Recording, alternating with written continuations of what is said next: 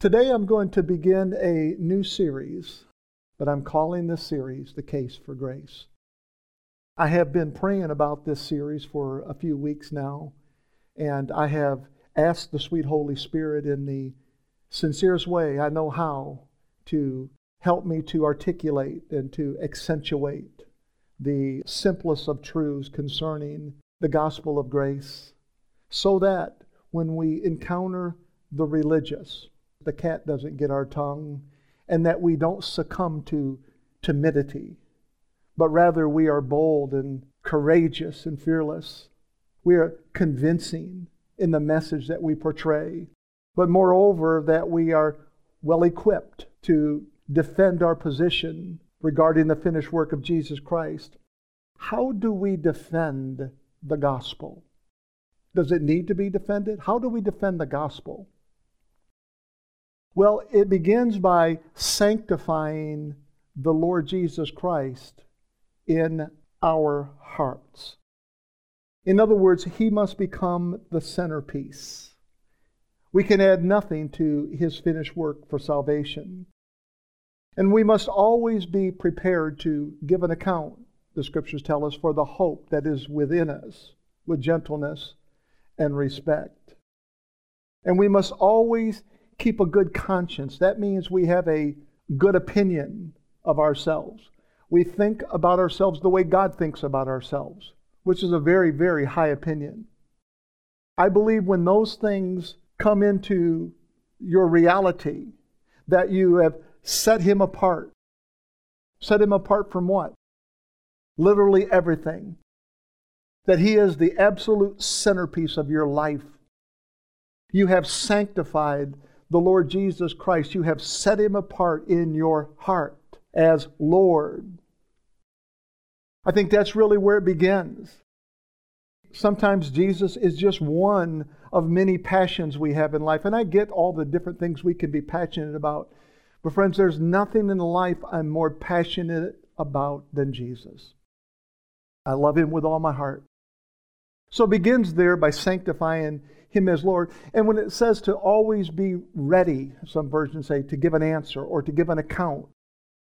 And preparation means you're taking time, you're spending time, you're meditating on God's Word, you're thinking about the things He said, you're breaking apart His Word like breaking bread, you're meditating on God's Word.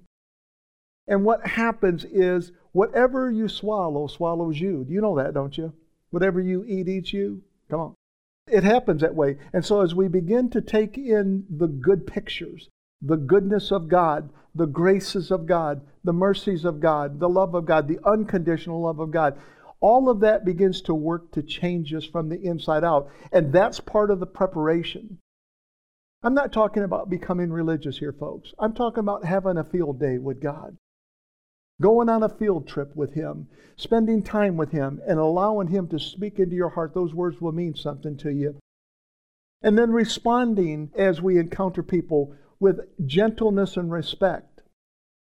And always be mindful of His good opinion toward us. That's what creates this good conscience inside of us. And it begins with not having a servant attitude, but having a son and a daughter framework in your mind that I am a son who serves, not a servant. And the church has taught that for so long. With those thoughts in mind, I want to minister through the very first message of this series, a message I'm calling The Marginalized Gospel of Grace. The word marginalized means to treat a person, or it can be a group of people, it can be something as simple as an object. It can be an idea, but it means to treat something or someone less significant or peripheral. And so when we treat something or we marginalize something, we treat it as less important, less significant. In the sports world, less gifted players are sidelined. In other words, they are marginalized. In football, the roster consists of 53 players. You cannot have 54 or 55 players on the team. They cap it at 53.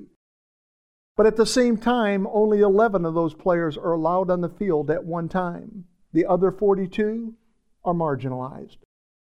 They are there for when you need them. But how many of you know that we pay a lot less attention to the ones on the sideline, the ones that have been marginalized? Our focus is on the ones that are on the field. Those are the ones that have got our attention. They are featuring, they are showcasing the very best. And what I have found and discovered over the years that grace is no exception to the rule. The church has marginalized the gospel of grace as well. Many treat grace like Christmas decorations. They bring them out for a certain season, and then they slip them back into their containers and they marginalize them for the lion's share portion of the year. They are just kind of filed away somewhere in storage containers. Friends, grace is not only the way to life, but grace is the way through life. We need grace for every moment of life. We need grace for every minute of life. And this is the message that I believe that the church is awakening to. There is an awakening going on right now. It's a slow drip, as I've always said, but I believe the church is awakening to this true gospel of grace. I really do. In 1 Peter chapter 3, verses 15 and 16 from the New American Standard Bible, we find these words. It says, But sanctify Christ as Lord in your hearts, always being ready to make a defense to everyone who asks you to give an account for the hope that is in you, but with gentleness and respect. And keep a good conscience so that in the thing in which you are slandered, those who disparage your good behavior in Christ will be put to shame. Now, Peter begins by saying, but sanctify. Again, that is set apart Christ. Set apart Christ from everything, he says, as Lord in your hearts. And he says, always be ready. Always be ready to give a defense. I want you to see what the word defense means. It comes from the Greek words pros apologia. It means a verbal speech. It means to be able to give a coherent statement. Sometimes I'm asked about the hope that is within me, and it's even hard for me to be able to find some sort of starting point because I know I only have 60 seconds to fit it in. And how do you fit the goodness of God, the grace of God, in such a short statement? But the Apostle Peter here is saying just be ready to give a coherent statement. Not some long, drawn out statement, but just make it coherent. Make it understandable. Not an argument, not an apology, a coherent statement. And who do we make this coherent statement to? He says, To everyone who asks you to give an account for the hope that is in you. But he says you got to do this with gentleness and respect. In other words, we don't look down our nose at people who believe differently than we do. That's not gentleness, and that's not respect. But we stand and we defend our position in Christ at the very same time. So there's a balancing act going on here, isn't there? He says, I want you to do this, and he says, with gentleness and respect, and he says, I want you to keep a good conscience. Friends, a bad conscience is the thief of gentleness and respect. If you have a bad opinion of yourself, I guarantee you, you will not be able to walk in gentleness and respect. It's going to spill out, it's going to come out of you. So, this gospel of grace is about changing me first. We get in too much of a hurry to change others, but yet it's really about changing me. And so when you find that your response is more gentle and more respectful, then you know that grace is really beginning to work deeply into your soul. He says to do this with gentleness and respect. And he says, and keep a good conscience. What does that mean? Keep a good conscience. The prefix con means with, and science means knowledge. Conscience, with knowledge. With knowledge of what? With the knowledge of knowing that you are made in the likeness and image of God. With the knowledge of knowing that you are a son, you are a daughter of the Most High King. With the knowledge of knowing nothing can separate you from His love. With the knowledge of knowing I'm always His. If you don't have that opinion, if you don't have that reality working in your life, gentleness and respect are going to suffer in that area. Because when we set apart Christ as Lord, He is the centerpiece of everything. And then we begin to take in the Lord Jesus Christ as He begins to transform and shape the way we see Him. Then our responses are going to be with gentleness and respect. But we have to have that good conscience working at the same time of who I am in Christ Jesus. We must remember that our identity is in Christ, and that's where our hope is found in Him. He says, so that in the thing which you are slandered. Come on. Can I just see your hand if you've ever been slandered in life? Come on, just be honest with me. Oh, I didn't even look. They're all up, aren't they? You've been slandered before. Those who disparage your good behavior in Christ will be put to shame, it says. Now, no one goes through life without falling down. You want me to prove that? I want you to raise your hand if you've never fallen down one time in your life. oh, that figures, Jim. Only you, huh? Friends, please make note that we had one person in the congregation that said you've never fallen down. No one goes through life without being cut. Every person in here has seen their own blood. No one goes through life. You might get through life without stitches, but you will not get through life without getting cut. No one goes through life without getting sick. Every single person here has had their head in a bucket or a toilet at one time or another. Nobody goes through life without getting sick. I didn't mean to even say that, it just came out. I'm sorry. Am I right? All right, no hands are up, right? and no one goes through life, here, friends, now listen. No one goes through life without being slandered or belittled or disparaged. It's impossible, especially if you're a Christian. I had a person one time persecute me, disparage me, belittled me, ridiculed me, slandered me. And the only reason I found out about it is because the person she told happened to be a friend of mine. And she came back and told me. That one lady said, I don't like Mark. And my friend said, Well, why is that? She said, He's just too happy all the time. Yeah, he's too happy all the time. There must be something wrong here. Nobody's that happy. And when my friend told me that, I mean, I was like a deer in headlights. I'm like, Really?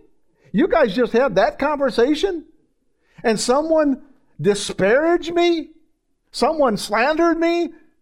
because I'm too happy? That's what I'm saying. Nobody gets through life without being slandered. It's impossible, especially if you're a Christian. Did you know that Christianity is the most persecuted faith in the world? Not even just one religion against another religion. There's division even within the body of Christ. One says, I follow Paul, and another says, I follow Apollos. There are several religions that declare that they are the only way to God. That is the first sign of a cult religion, friends. Jesus is the way to God. They say they're the only way to God. Every other religion cannot find their way to God. If I were to name off a half a dozen religions, you'd recognize every single one of those religions. But it's not the road I want to go down right now.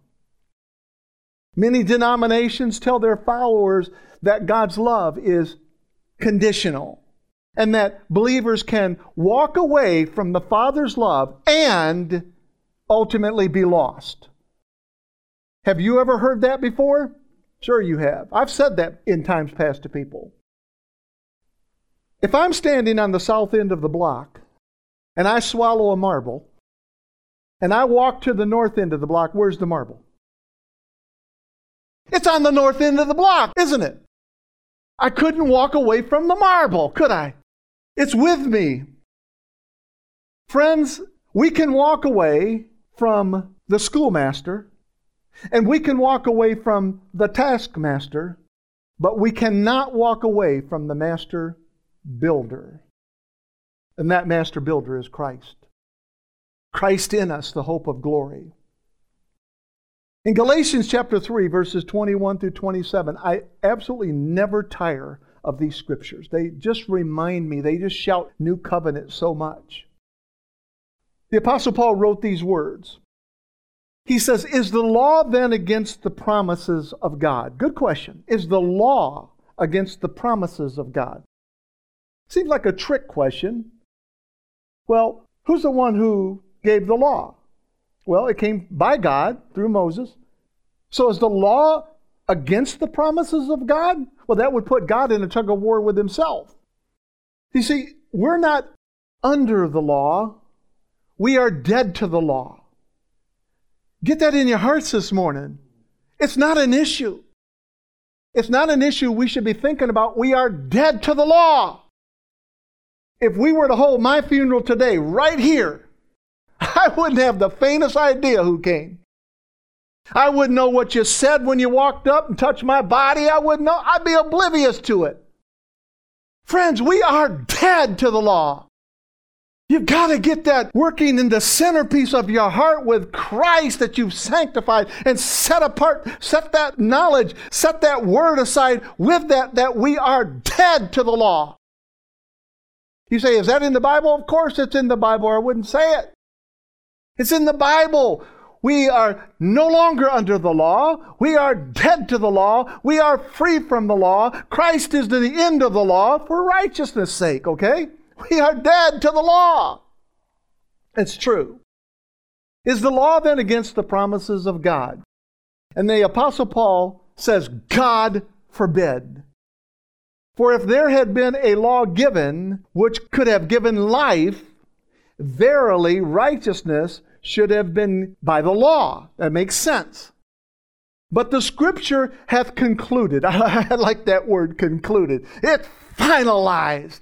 We've weighed all the evidence. We've taken everything into consideration. We've reached a conclusion. And here it says, the scripture hath concluded. Not my opinion, not my thoughts. The scriptures have told us this. The scriptures have concluded, all under sin, true, that the promise by faith of Jesus Christ might be given to them that believe. But before faith came, we were kept under the law, shut up unto the faith which should afterwards be revealed. Now, watch these next scriptures, friends. Please underscore these in your heart. Wherefore the law, come on, was our schoolmaster. The law was our schoolmaster to bring us unto Christ that we might be justified. That means declared righteous, declared innocent, absolutely not guilty whatsoever, made right in God's eyes. That's justified. Dikaiao is the Greek word. Dikaiao. That we might be justified what? By the law? No. What does it say? Justified by faith but after that faith is come, look at these words now. We are no longer under a schoolmaster. What is the schoolmaster in these scriptures? The law. How do you know that? It says the law was our schoolmaster in the previous verses. The law was our schoolmaster. Now that faith has come, we are no longer under a schoolmaster, for ye are all the children of God by faith. Thank you, Jesus. By faith in Christ Jesus. You've made it so simple because every man, every woman, boy, and girl has faith. You've given us what we need to come into a relationship with you. It's Jesus' faith. For as many of you as have been baptized into Christ, there you go, have put on Christ. It's like swallowing the marble. Now, wherever we go, Christ goes with us, right? We can't take him off. We put him on. Friends, the Father's love is not conditional, and wherever you walk, he walks with you because we have put on Christ. Have you ever heard someone say something like this? Well, he was a Christian, doing good at one time, very involved in the church, but then he walked away from God. You ever heard anybody say that? Yeah. Whenever a person walks away, they are actually walking away from the institution or maybe even the Constitution, but they can never walk away from the substitution. And that substitution is Christ. You can't walk away from the substitution. He is the one who exchanged his blood, his precious, spotless, stainless blood for our sins. The enemy cannot do away with the gospel of grace.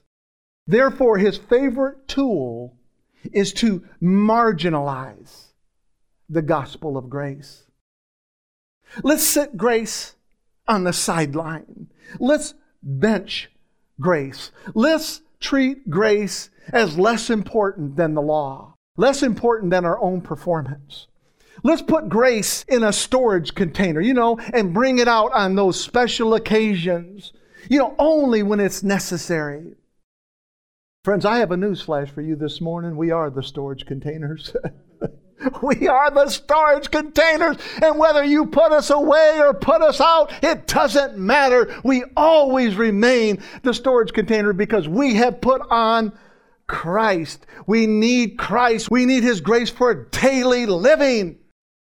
And somehow the church over the years reduced it down to just when you come to Christ, you need grace. And maybe you say grace at a meal and you need grace when you've fallen into sin. But no, we need grace every moment, every minute of every day.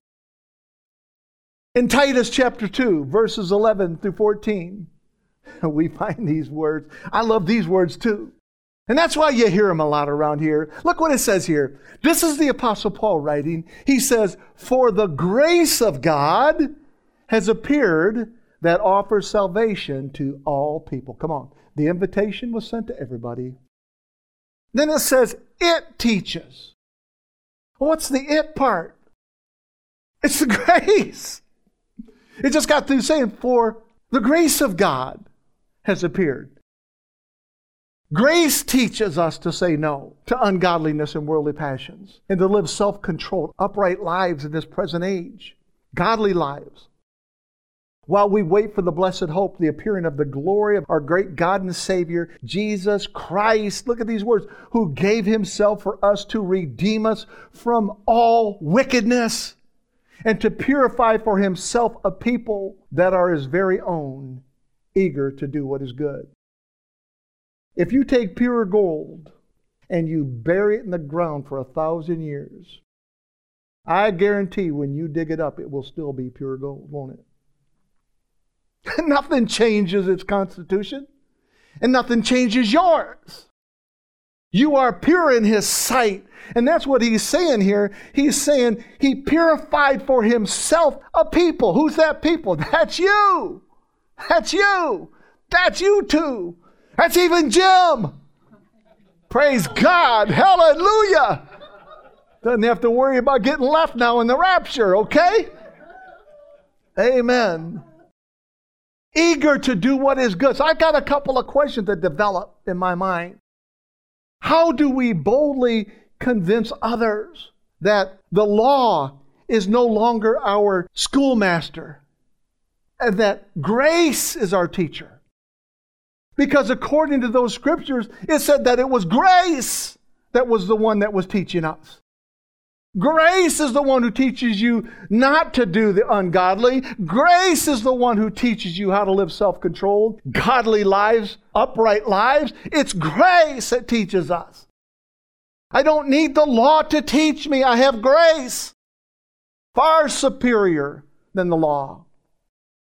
How do we best exemplify that grace is the one that teaches us to say no to ungodliness and worldly passions. How do we best demonstrate to the world that it's grace that teaches us to live self controlled, upright, and godly lives in this present age?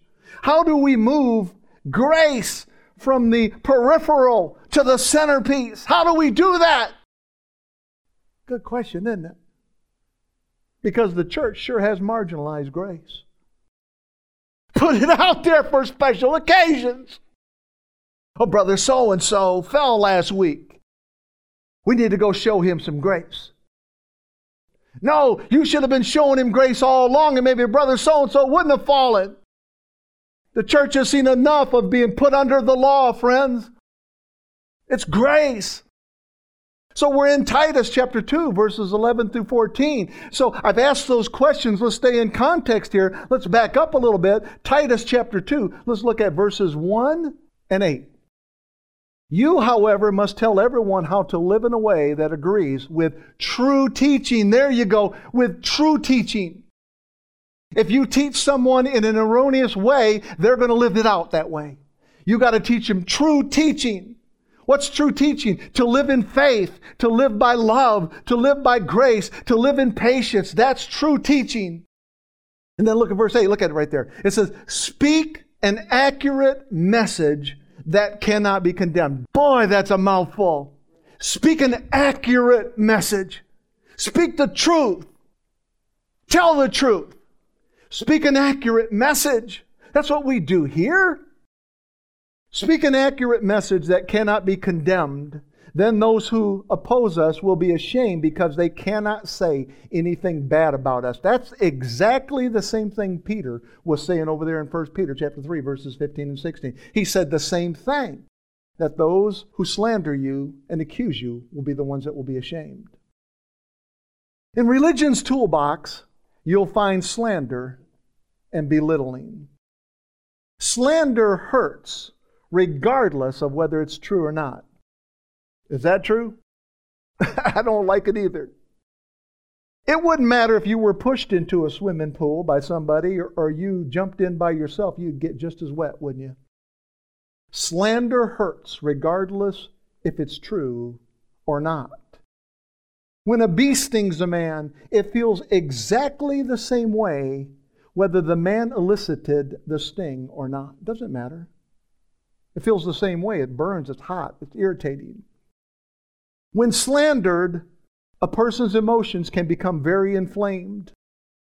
This is when many believers have a tendency to forget the foundation of their defense, which is to respond in faith, in love, and in patience. This is when many believers forsake the gentleness and respect response. Gentleness and respect remove the stinger from the bee. And without a stinger, you know what it is? It's just another harmless insect. That's all it is. We are to keep a good conscience of who we really are in Christ Jesus and pay no attention at all to the names and the labels that the enemy or even someone else is trying to pin on our chest. Don't pay attention to that stuff. Know who you are in Christ so that when a name, a label comes against you, you can just reject it and say, That is not who I am in Christ. And do it with gentleness and respect to the person, but that's not who I am.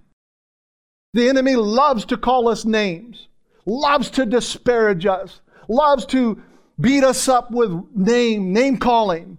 I was called names from the time I was a little guy, all through school. I fought my way through school, always at the bus stops, in school. Bullies picked on me, calling me names. When I was in school, I looked like that little boy on the cover of Mad Magazine. I'm not kidding you. Somebody actually told me that one time. That little homely little boy on, on, on cover of Mad Magazine face that only a mama could love. That was me, man. That was me. I looked just like that little guy. Big old rooster tail right here, colicky head, parted down the middle like alfalfa. That looked like me on that cover right there. And one time I was swimming at a swimming pool, and these two kids were laughing at me, and they said, Do you know who you look like? And I said, Who? You look like that little boy on the cover of Mad Magazine. And I'll tell you what, that scarred me for a long time because I knew who they were talking about. The enemy loves to call us names. Sticks and stones may break my bones, but names will never hurt me or kill me or whatever. That is a lie. Names can destroy people. But when you have a proper identity, when you have a good opinion of who you are in Christ, I'm telling you, you default to that. He's the centerpiece. If I get my eyes off the centerpiece and I start looking to the peripheral, then those names are going to bother me. But as I keep my eyes on Christ and He says, You're my beloved Son, in whom I'm well pleased, I love you, in you I find no flaw, you are perfect in my eyes. That's the message I need to hear. That's the message the body of Christ needs to hear. When slandered, like I said, a person's emotions can get inflamed. And we have this tendency to forget the very foundation of our defense, which is to respond in faith, love, and patience. And this is when many people just lose their little doggy brain. Over the last 10 years or so, I have been slandered and disparaged for preaching this beautiful, all encompassing, awe inspiring, exhilarating, illuminating, and liberating gospel of grace in the finished work of Jesus Christ. I've had to endure some name calling and some labeling. I've been called a heretic and a false teacher. I was told by a man one time that I was leading people straight to hell and that I was going to have to stand before God on Judgment Day. And on that Judgment Day, I was going to have to give an account to God for every word I'd ever spoken in everybody's heart and for leading people astray with false doctrine, is what he said. He said, I'm very concerned about you. And I thought, well, I'm not. Now I want to ask you a question. Would you like to know what it is that triggers people to call me names, call you names, put labels on us. Would you like to know what that is? it happens to me because I will not quit preaching the unconditional love of God, and because I will not quit preaching once His, always His. That's what does it. Those two things infuriate people. They lose their minds. Gentleness and respect honor, keeping Christ as a centerpiece so I don't lose my mind in those situations as well. Now, if what I preach is merely conjecture, then I understand that man's point. But what I preach comes from the Word. It's the centerpiece of the new covenant of grace. It's Jesus plus nothing for salvation. It's Christmas decorations all year long. You ever been at somebody's house like that? They never take the Christmas tree down. You ever see anybody like that? I've known people like that. You guys. Jim again. Okay. Never falls down, never takes Christmas tree down. Okay, we see the motif here. Nothing's coming down, right? Okay, I got it. That's funny. it's because I won't quit preaching the unconditional love of God, and because I won't quit preaching once His always His. Amen. It's Christmas decorations all year long. It's the substitution and not the institution. It's the putting on of Christ. Did you know that He was wash and wear? yeah, He washes us of our sins, and then we wear the robe of righteousness, and that is Christ. Christ is our robe of righteousness. Oh, you didn't know that, did you? The next time you look at your care label and your instruction label on your garment, I want you to remember that. I wish our clothes were like that. Don't you just wash them and wear them? I got to iron everything nowadays, it seems like.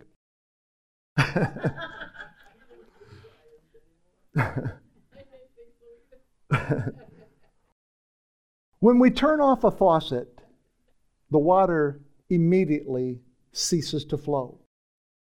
And I could turn off the slander. And I could turn off all the disparaging comments if I just quit preaching the true gospel.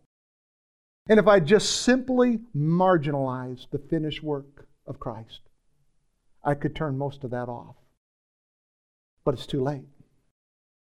It's too late because my hope is rooted in a good conscience of the Father and a good conscience of myself in Christ. And it's out of that good conscience I respond with grace and truth. Friends, the cat never gets my tongue and my boldness never runs dry. I sanctify Christ as Lord in my heart. I sanctify Christ as my substitution, and I am always ready to give an answer. I'm always ready to give an account. I'm always ready to make a defense to everyone who asks me about the hope that is within me. Amen? Who are the people that say such things about you, Pastor Mark? You ask? Who are those folks? These slandering and disparaging names and labels must have come from the atheist, right? No, no, no, it wasn't the atheist.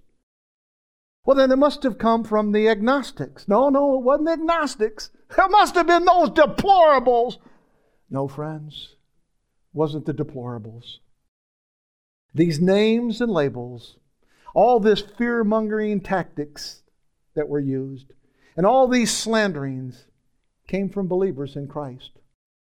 I'm talking about people who love God with all their heart. I'm talking about people that would be burned at the stake for the cause of Christ. I'm talking about people who love Christ. They love people.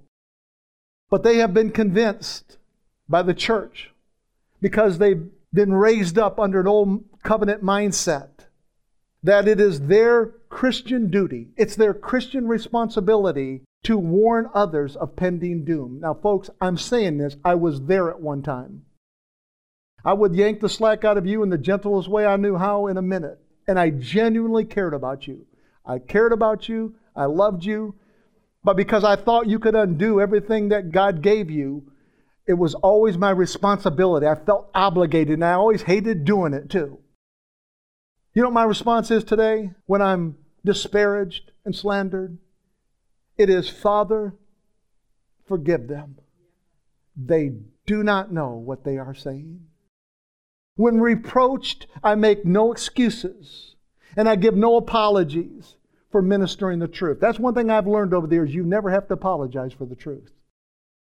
Now, you need to speak the truth in love. And if you don't do it in love, then maybe you do owe an apology. But I'm talking about when you speak the truth in love, you never have to apologize. Did you ever see Jesus say, I'm sorry? you never heard those words from Jesus. And he offended a lot of people, especially the religious people, didn't he? I have refused to marginalize the gospel of grace, and I have continued to defend the finished work of Jesus Christ with gentleness and respect, sanctifying Christ as Lord in my heart. Now, as much as you and I are convinced that Jesus' once for all sacrifice was sufficient payment to cleanse us of all of our sins, once for all, and as much as you and I are convinced that nothing can separate us from the love of God, which is in Christ Jesus our Lord. I think we'd all agree that there still remains a significant challenge to convince others of these foundational truths. How do we convince others of this? We know this for sure in our heart. That's why we sanctify, we put on Christ. We set apart Christ as Lord in our hearts as the centerpiece of everything so that when the time comes, and it comes sometimes when you least expect it, that suddenly you have to give an answer. I have been standing in line in an airport. People in front of me waiting to go through security, people behind me, people in front of me, and I have ministered the gospel to the men on both sides of me. Always ready to give an answer, always ready to defend the gospel, always ready to make a defense in the case for grace, but we must always give an account for the hope that is within us with gentleness and respect. It's an inside job. I can't speak for you, so I'll speak for me. But even the very thought of marginalizing the gospel of grace is nauseating. It's upsetting. It's hurtful to me. I can't even imagine I can't even imagine hiding that. Putting it out there like it's not that important. No, it's the centerpiece of everything I live for Christ and His gospel of grace. Grace and truth came through Christ. There's a reason that Jesus hung between two criminals. He was the centerpiece, even on the cross. Every man every woman, every boy, every girl that has ever become a believer in Christ was saved by grace through faith. No one came in another way. In fact, Jesus would say, if you try to climb up another way, he said, I've got a label for you. You're a thief and a robber. You have to come by grace through faith. There's no other way. Every believer that I've ever met will agree that grace is the way to life. I've not met anybody that, not a Christian anyway, that would say you're wrong there. No. But unfortunately, many are not taught that grace is also the way through life. That part we didn't get taught.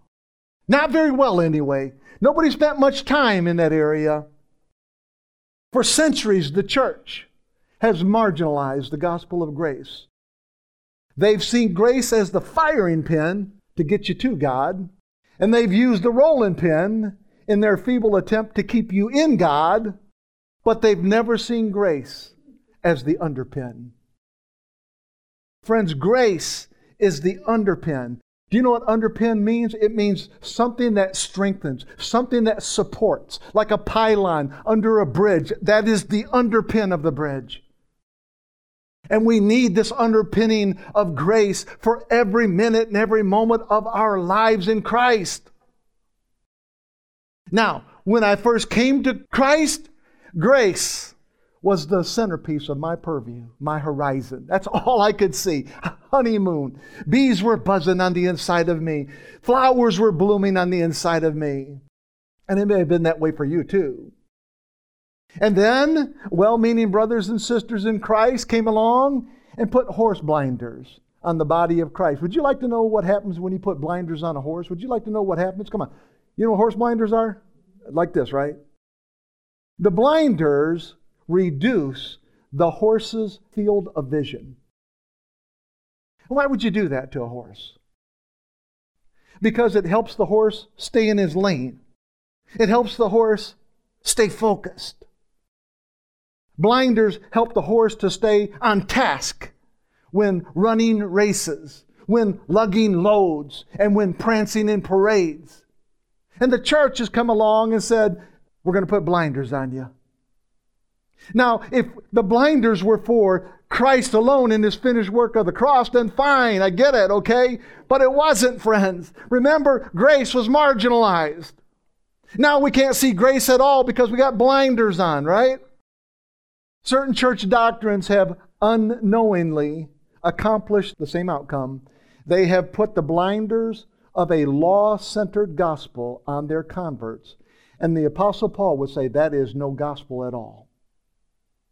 These blinders have reduced the field of vision so that believers cannot see the simplest of truths and so that believers cannot behold the beautiful, all encompassing, awe inspiring, exhilarating, illuminating, and liberating gospel of grace in the finished work of Jesus Christ. oh, they like the firing pin of grace. Uh, they like that part. And the church has become an expert with the rolling pin, flattening and shaping in each other's lives. You know how that works, right? Little flour, a little more leaven here. Brother, just flatten out your life, shape your life for you. But where is the underpin of grace? Where is it? Were these believers actually saved by the gospel of grace through faith? Of course they were. But then subsequently, the gospel was marginalized to make way for the performance powered, determination driven, self effort sustaining, race running, load lugging, parade prancing, Moses merchandising, and field division reducing gospel, which is no gospel at all. Moses may have been the mouthpiece of the old covenant, but Jesus is the centerpiece of the new one, friends. Big difference. We see that truth in Hebrews chapter 3, verses 1 through 5 from the message paraphrase. Look at these words. So, my dear Christian friends, companions in following this call to the heights, take a good, hard look at Jesus. Oh, man. Come on. Take a good, hard, take a good, long stare at Jesus. Take a good, hard look at Jesus. Look at what it says then. He's the centerpiece of everything we believe. I've been telling you that so far for the last 30 minutes. He's the centerpiece of everything we believe. We have sanctified him. We have allowed him to be the centerpiece of our vision. He is the centerpiece of everything we believe, faithful in everything God gave him to do. Moses was also faithful. Look at these words. But Jesus gets far more honor. A builder is more valuable than a building any day. Every house has a builder, but the builder behind them all is God. Moses did a good job in God's house, but it was all servant work, getting things ready for what was to come. Christ as son is, in charge of the house, friends. Moses is not the doorman, friends. Moses is not the gatekeeper. Christ is in charge of the house. Friends, Moses served as the firing pin, releasing the Hebrews from the slavery of Egypt with a bang. All of them in one day. I'd call that a bang, wouldn't you? That's a big bang, friends. He released them with a bang, served as a firing pin. And Moses skillfully used the rolling pin in the desert as he sat on the judgment seat, flattening their disputes. But Jesus and his gospel of grace is our underpin, okay? It's what strengthens us, it's what supports us. We have been transported into a brand new kingdom. It's a once for all firing. Our sins have been flattened to smithereens and taken away. Jesus is the centerpiece of everything we believe. He is the centerpiece forever, and He can never be marginalized. A marginalized centerpiece is nothing more than an oxymoron. That's all it is. Something can't be the centerpiece of your life and be marginalized at the same time. Do you see that? We marginalize without even knowing we're doing it. Did you know that? Criticism is marginalizing somebody. Belittling somebody, you've marginalized them. Derogatory language and bullying are subtle examples of being marginalized. We marginalize people we disagree with because we fear that they will disrupt the ecosystem of our belief system. We marginalize the poor and the needy because we realize the cost can get so great. We marginalize the sinner because we have bought into the ancient lie that somehow they're going to rub off on us and contaminate us. Friends, may I remind us today that Jesus hung out with sinners. All his disciples were sinners. Jesus marginalized no one. In fact, when it came down to the Last Supper, Jesus said, One of you is going to betray me into the hands of angry sinners. And every one of his disciples asked if it was them. Don't you find that a little strange? Now, had Jesus of marginalized Judas throughout the ministry, and had Jesus been critical or belittling, picking on, bullying Judas, then the other disciples would have never asked the question, Is it I? They would have immediately said, It's Judas, isn't it? Judas. We know who it is. But right to the very end, Jesus has been showing gentleness and love and honor and respect and faith and patience. Right to the very end. Jesus had opportunity, but he didn't marginalize even the poorest and wickedest of souls. That was Judas. Revealing the Father's goodness and restoring marginalized souls, that's Jesus' heart. That was his heart, that's still his heart. Let me say it again revealing the Father's goodness and then restoring marginalized souls. That's the heart of my Jesus. In Luke chapter 4, verses 14 through 19, we find these words. And Jesus returned to Galilee in the power of the Spirit, and news about him spread throughout all the surrounding region. And he began teaching in their synagogues and was praised by all. And he came to Nazareth, where he had been brought up. And as was his custom, he entered the synagogue on the Sabbath and stood up to read. And the scroll of Isaiah the prophet was handed to him. And he unrolled the scroll and he found the place. In other words, he kept rolling the scroll until he found the place that he wanted to read from because he knew the word. And he found the place where it was written, The Spirit of the Lord is upon me, because he anointed me to bring good news to the poor. He has sent me to proclaim release to captives and recovery of sight to the blind, to set free those who are oppressed, to proclaim the favorable year of the Lord. Let me ask you a question. Why did Jesus intentionally read this section of the scroll of Isaiah? Because he wanted everyone to hear that he was the fulfillment of Isaiah's prophecy. And he wanted everyone in the synagogue to know that he came for the marginalized, the poor, the captive, the blind, and the oppressed, those who had been reduced to begging from the sidelines.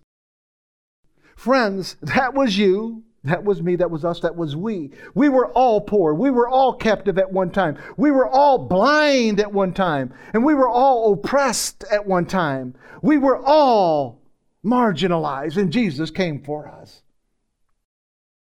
For the first 14 years of my salvation, I marginalized grace. I treated grace as though it were Christmas decorations, bringing out grace for special occasions such as evangelism. Sir, you need God's grace. How many fingers are pointing back at me? I needed God's grace too. I already had it, but I didn't realize I needed it for every minute, every moment.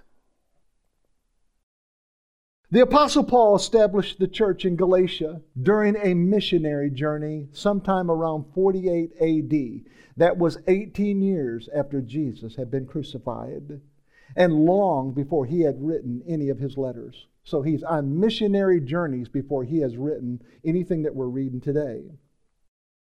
It was in Galatia that he invested his blood, his sweat, his tears.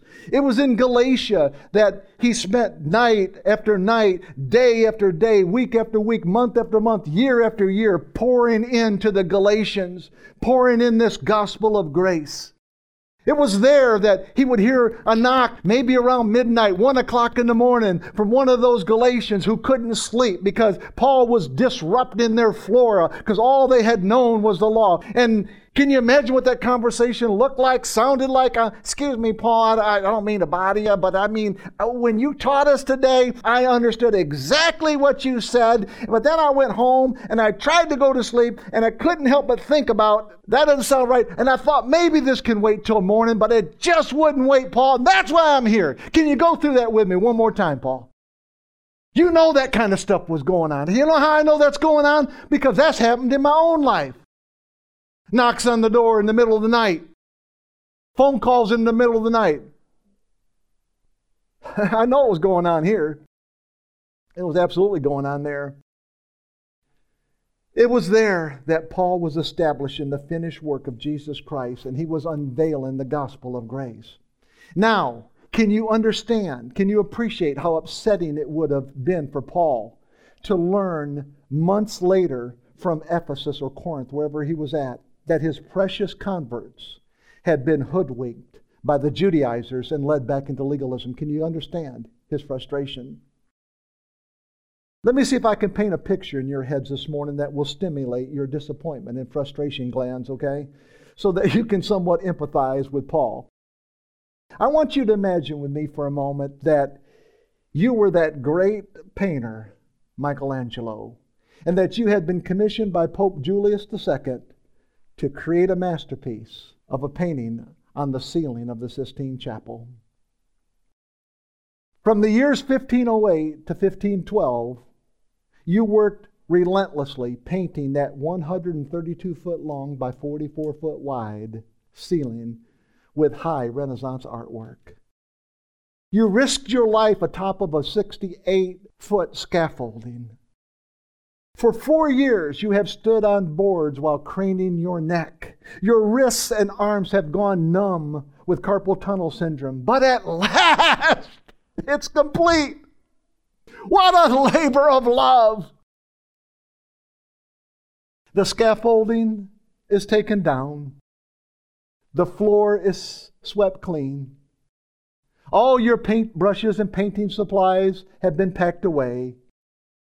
You stand in amazement, seven stories below your masterpiece, as you take in one last panoramic gaze at your beautiful, all encompassing, awe inspiring, exhilarating, illuminating, and liberating artwork. And under your breath, you say, It is finished. Did you see that in your own mind's eye? Now you travel to another country because you have other missionary journeys to go on. And a few months later, you receive word that someone has broken into the Sistine Chapel and has painted graffiti all over your masterpiece. Let me ask you a question. Would your glands flood your body with the stress hormones of adrenaline and cortisol? Sure, they would, wouldn't they? Now, are you beginning to somewhat identify with how the Apostle Paul felt as he learned that his masterpiece converts had been sprayed with the graffiti of the Judaizers? I'm talking about the ones that taught that Galatians were obligated to observe circumcision and certain other prescriptions of the Mosaic law as their means to be right with God. Friends, the Judaizers' message used the firing pin and the rolling pin, but lacked grace as the underpin. They fitted the Galatians with horse blinders, which reduced their field of vision, and in doing so, they marginalized the gospel of grace. The Judaizers had reintroduced Moses while marginalizing the one with greater honor. I'm talking about Christ, the Son, in charge of the house. And the Apostle Paul, when he learned of the Judaizers' crusade to reintroduce Moses, he got out his papyrus paper and his bone carved stylus and he wrote the Galatians a letter. This is seven years later, friends. It was a forceful and passionate letter reminding the Galatians that a half truth is a whole lie. Don't you listen to their rhetoric. The Galatians had not lost their salvation, but they had lost their footing. They had fallen from grace back into works. The Apostle Paul reminded them that it was Jesus' blood that had led them out of the institution and the constitution of the Old Covenant law and into the substitution of Christ's death, burial, and resurrection. We see my final scriptures in Galatians chapter 1, verses 1 through 5. Paul, an apostle, sent not from men, nor by a man, but by Jesus Christ and God the Father, who raised him from the dead, and all the brothers and sisters with me. To the churches in Galatia, grace and peace to you from God our Father and the Lord Jesus Christ, look at these words, who gave himself for our sins to rescue us from the present evil age, according to the will of our God and Father, to whom be glory forever and ever. Amen. The letter to the Galatians was written, like I said, about seven years after Paul's first visit. And right out of the gate, as he writes this letter, Paul establishes his credentials. Why? Because the Judaizers had told the Galatians not to listen to Paul, because Paul was not one of the original 12 apostles. Don't listen to him, he has no credentials. So, right out of the gate, Paul's establishing his credentials. I got what I got from God the Father and the Lord Jesus Christ. Therefore, Paul declared himself an apostle sent by Jesus Christ and God the Father. And he reminded the Galatians why Jesus came. He came to give himself for their sins and to rescue them from the present evil age. Now, no Christian church would dare to argue the point that Jesus came to give himself for our sins. But unfortunately, they turned the faucet off too early. They put away the paintbrush before the ceiling is complete. They put horse blinders on their people so that the gospel of grace gets marginalized. Please note that the Apostle Paul wrote that Jesus came not only to forgive sins, but he also came to rescue them from the present evil age. He said that there.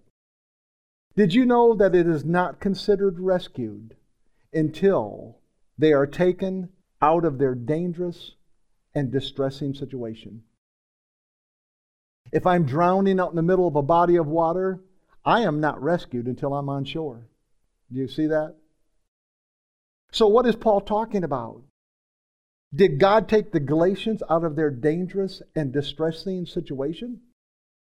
No, he didn't do that. Then the evil that Paul wrote about must have been something different than just a crime ridden world. And yes, that's right. And through Paul's words, he would bring the marginalized gospel of grace back into its full understanding. When Paul used that word evil, that word evil comes from the Greek word poneros. Poneros. Hurtful. That which is evil in consequence, but not character. So the Apostle Paul is not attacking their character, he's attacking the consequence. That which is evil in influence, but not an evil individual. There's a difference, friends. Big difference. And then evil means full of labor, full of annoyances, full of hardships, full of toiling. Does this sound a little bit familiar? It should, because that's the life that the schoolmaster and the taskmaster offered at one time. Paul was letting the Galatians know that Jesus came to rescue us. Come on. He came to rescue us from the annoying and toiling and laboring of trying to earn our right standing with God. That's why he used that word. It's probably not a good English word for us, but behind that word, poneros, means hurtful. He came to rescue us from the annoyances, from the toiling, from the working to get your identity. He came to unveil the gospel of grace to them. He used the words to rescue you from this present evil age as a reminder it wasn't their character that was evil, it was their consequence. They were not evil as individuals, it was the influence of the Judaizers that was evil. Why were the Judaizers' influences and consequences evil? Because their message had marginalized the gospel of grace. Friends, the wonderful truths that reach out to us from the message today are these accentuating and articulating the case for grace begins with sanctifying Christ as Lord in our hearts. He must become the centerpiece of the gospel. Everything else is peripheral. The finished work of the cross invites all to the field. The 42 players get to come out too. It invites everyone to the field. No one is marginalized. The poor, the captive, the blind, and the oppressed each receive the beautiful, all encompassing all inspiring, exhilarating, illuminating, and liberating invitation to come to Christ. Grace is not only the way to life, but grace is also the way through life.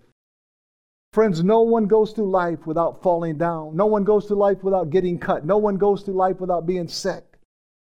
But the Father has infused provision into the gospel of grace to accommodate every time we fall, every time we get hurt, and for every sickness, whether it be mental or physical. And no one goes through life without having been slandered or disparaged. It is in times like these that we can best demonstrate an unshakable faith, an unconditional love, and an unwavering patience. We respond with gentleness and respect. Our gracious response removes the stinger from the bee. Believers may walk away from the institution, that is the church, and they may walk away from the Constitution, that is the Old Covenant law. But believers can never walk away from the substitution, and that is Christ. If I swallow a marble, the marble goes with me. And if I put on Christ, Christ goes with me. For we are all children of God, and by faith in Jesus, we are baptized into Him. The law was our schoolmaster, and the law was our taskmaster. But after faith has come, we are no longer under the schoolmaster or the taskmaster. We are under grace, the master builder. Religion?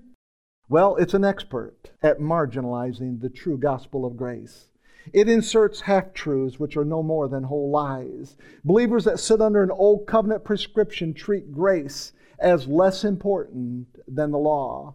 But the writer of Hebrews declared that the builder is more valuable than the building. He wrote that every house has a builder, but the builder behind them all is God. Michelangelo, I think he did a fantastic job. I think he did a great job on the ceiling of the Sistine Chapel. But his work did not credit him with righteousness. In the absence of Christ, our high Renaissance artwork is nothing more than graffiti. Moses did a good job in God's house, but it was all servant work, getting things ready for what was to come. Moses was faithful, but Jesus gets far more honor. Christ, as Son, is in charge of the house. You're the house, by the way. You're the mansion, by the way. He is the builder. He's in charge of the building. He's in charge of the mansion. He's in charge of the house. The church, well, she certainly taught us about the firing pin of grace, which brings us to Christ, for which I can say thank you so much. I'm very grateful for that. I am. But then religion put a rolling pin in our hands to flatten out our flesh and horse blinders around our eyes that reduced our field of vision so that believers could not see the simplest of truths. But where? Where is the underpin of grace? That's my question. Friends, the marginalized gospel of grace is falsely proclaimed through a performance powered, determination driven, self effort sustaining, load lugging, race running, parade prancing, Moses merchandising, and field of vision reducing gospel. And the Apostle Paul had a word for that. You know what he would say? He would say, That is no gospel at all. You have marginalized the true gospel of grace. Father, we thank you so much. I know that's a long word, but it's a healthy word. We need to have a healthy viewpoint, a healthy opinion of who we are in Christ. I thank you, Father, that Jesus is my centerpiece. Everything else is peripheral. When a man sees that Jesus is the centerpiece of his life, then all the peripheral things will also come into play, will come into focus. I thank you, Father, that you've built in provision into the gospel of grace so that when we fall down, we can rise again. I thank you that you've built in provision that when we get sick, sometimes it's just in our emotions, it's a bad thought, it's a wayward mindset. We get sick in our emotions, we get sick in our bodies, whatever it may be. I thank you, Father, you've built in provision to help us in our time of need.